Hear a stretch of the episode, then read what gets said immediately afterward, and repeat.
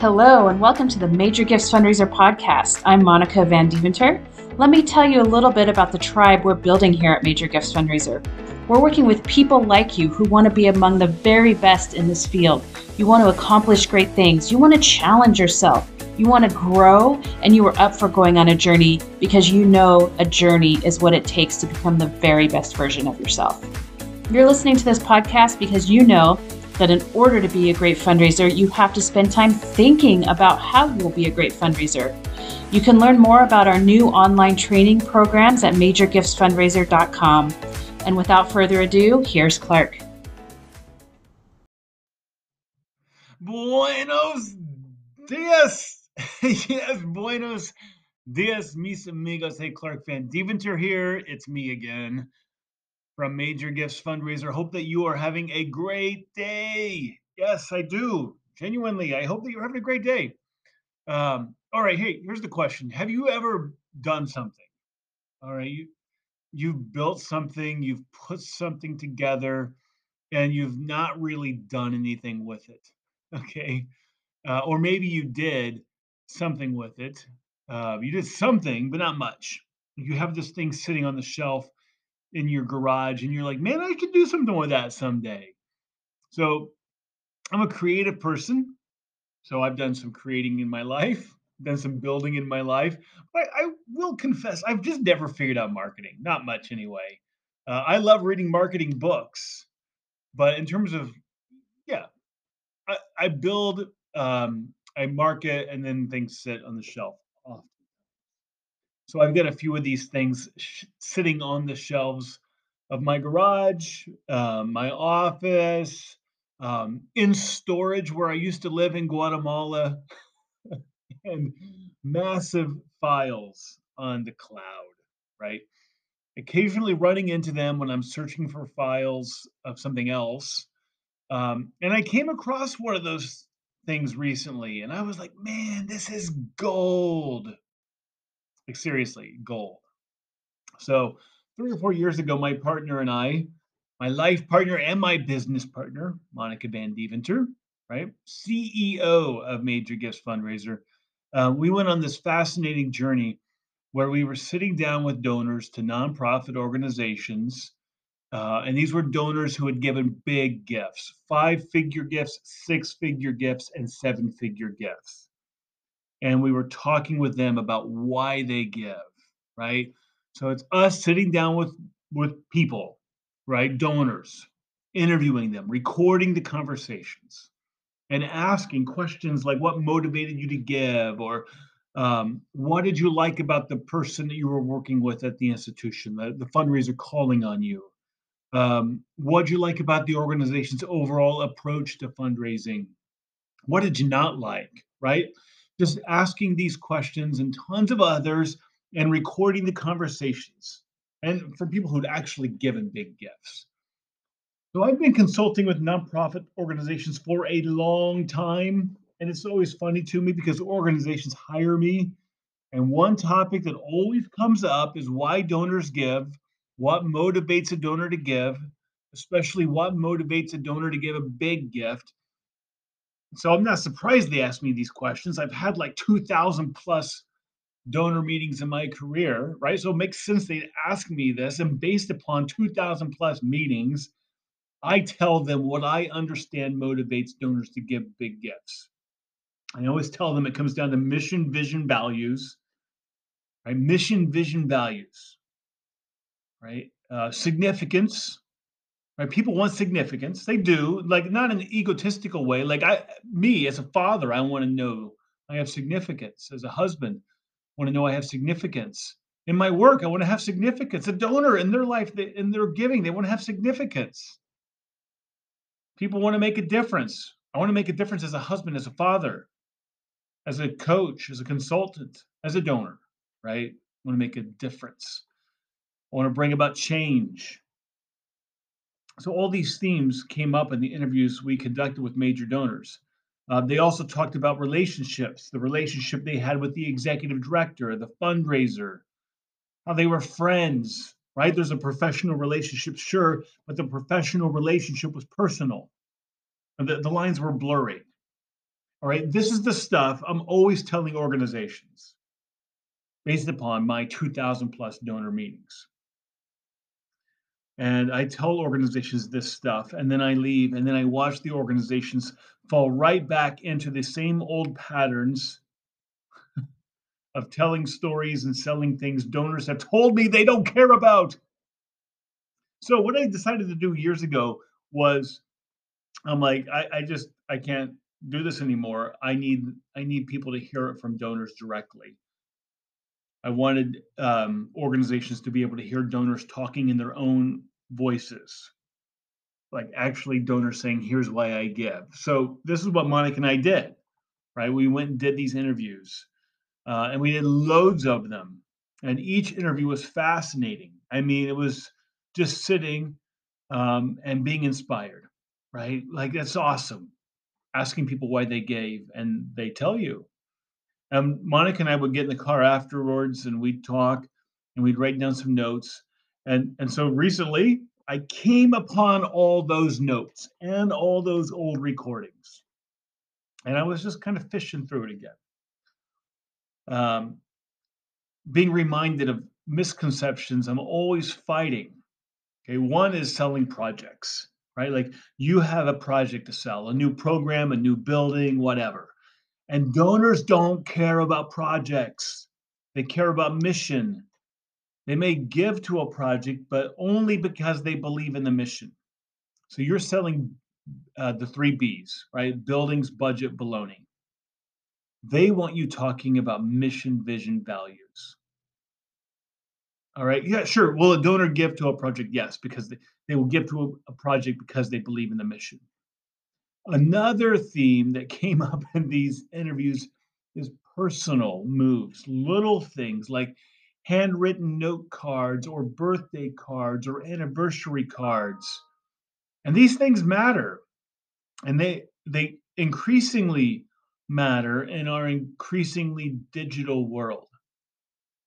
Um, here here's why they matter. It's not so much the handwritten note card. It's the fact that the handwritten note card signifies a real genuine relationship. Right? If you're hey, you're trying to um, break through just with with somebody, handwritten note card doesn't mean much. But if the handwritten note card is is coming behind a real genuine relationship, then it matters. Uh, and in the interviews, we heard donors talk about this, about how fundraisers who have the mechanics down, um, but never view the donor as anything more than a human attached, or a, a, they never view a donor as anything more than a wallet with a human attached. Like if you're just sending handwritten notes, it doesn't mean much.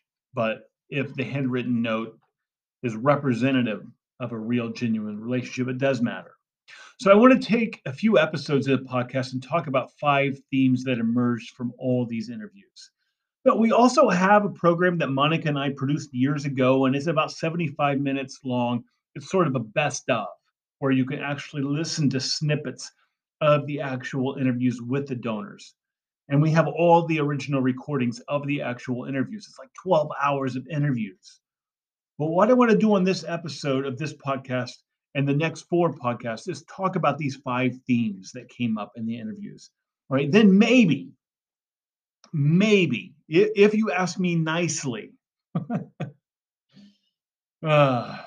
I, I like that you let me joke around with you. All right. If you ask me nicely, we'll think about packaging or re-releasing um, the the actual program with the donors talking um, for you to listen to. It's not like I'm holding out on you. Just re- see what the reaction is here. All right. So the first theme um, that came up was do the hard work. All right. There's a fallacy among nonprofits that the strength of your program or the power of your mission will drive good fundraising. And we can fall into this almost altruistic trap and think that as long as we're doing good work, that the money will be there, right? It's like um, if you build it, they will come. No, that's not true. It's just not. All right. The fallacy is that good programs drive good fundraising. The fact is that good fundraising drives good fundraising. All right. Another fallacy is that struggling to raise money is just part of life for nonprofits. All right. Um, but, right, you can probably think of organizations that seem to have lots of money, and you may judge their work um, as not being as effective or meaningful as yours. Um, and the temptation is to resent them or to be jealous of them or to get a chip on your shoulder, like you're lamenting how much of a shame it is that you struggle to raise money to do the awesome work that you do, and you credit their fundraising success with sleek marketing.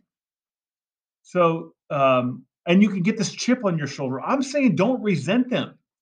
Just acknowledge the facts. They're better at raising money than you. And then resolve that you're going to do something about it, right? Commit to bringing the level of your fundraising up to the levels of your programs. All right. And as I listen to these interviews, there's my friend Jake, who had this great line um, that that I wrote down right here. He says, um, "Here's what Jake says." Right, actual quote from an interview I did. Uh, he says, "I do believe most people are giving and want to give, but it still requires organizations needing to paint the picture, create the vision, and help those individuals connect with what that is without doing the hard work.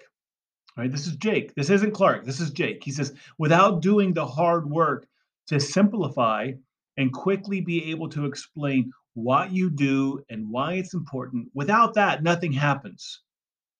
So do the hard work up front and it's going to pay off. All right. So in our training program, Peak Performance, right? This is our online training program that is designed to help you be a rock star fundraiser. We have a whole module on how to craft your message and how to do it in a way that addresses the specific donor who's sitting in front of you today, right? Because you don't have one pitch, every donor is unique. And in unique um, situations, you have to have a unique pitch. In peak performance fundraising, right, our program, Peak Performance Fundraising, we talk about listening preferences. And you have your own. You have to you have to learn your own first. What is your listening preference? This is super important to know because you are speaking in that language. Whatever your own listening preference is, that's the language you're most likely speaking in most of the time. We all do it. I do it. All right. But if you are meeting with a donor who has a different listening preference than you, sometimes you come out of meetings like that and you're like, why don't they get it? Right? You're like, oh, it's so frustrating. I'm using all my best lines. They they don't get it. It's like, well, yeah, they don't get it because you're speaking a language they don't understand. So you got to figure out what your donors, like, kind of like what their love language is, what their listening preference is. Right. So, like, are you willing to do the hard work? Right. Jake says you got to do the hard work. Are you willing to do the hard work? I don't care how awesome your program is. I don't care how much better you are at what you do than that other organization who's in a similar space as you. You you think you're so much better, but they raise so much more money. I don't I don't care how much better you think they are. Because good programs don't drive good fundraising. Good fundraising drives good fundraising. So you need to level up as a fundraiser. You need to do the hard work. All right, that's all I've got for you today. All right, we'll move on to the second theme in the next episode. Of course, I would encourage you to do the hard work and to head over to majorgiftsfundraiser.com. Watch the trailer for peak performance. All right, just go majorgiftsfundraiser.com, Watch the trailer for peak performance, enroll, and get started today. All right, if you have questions, comments, want to connect, shoot me an email. Email is clark at majorgiftsfundraiser.com. That's clark at majorgiftsfundraiser.com. All right, thanks so much for listening. Have a great day. All right, Monica here again. If you like what you heard on this podcast, you'll love our online training programs. You can complete our online training programs at your own pace, and you can watch or listen to them from any device. And unlike that last conference you attended, the challenge questions and action steps that come with each of our modules will give you concrete things you can do today to level up as a fundraiser. You'll raise more money than ever before by developing deeper donor relationships than you ever thought possible. So head over to majorgiftsfundraiser.com to buy now. Thanks for listening.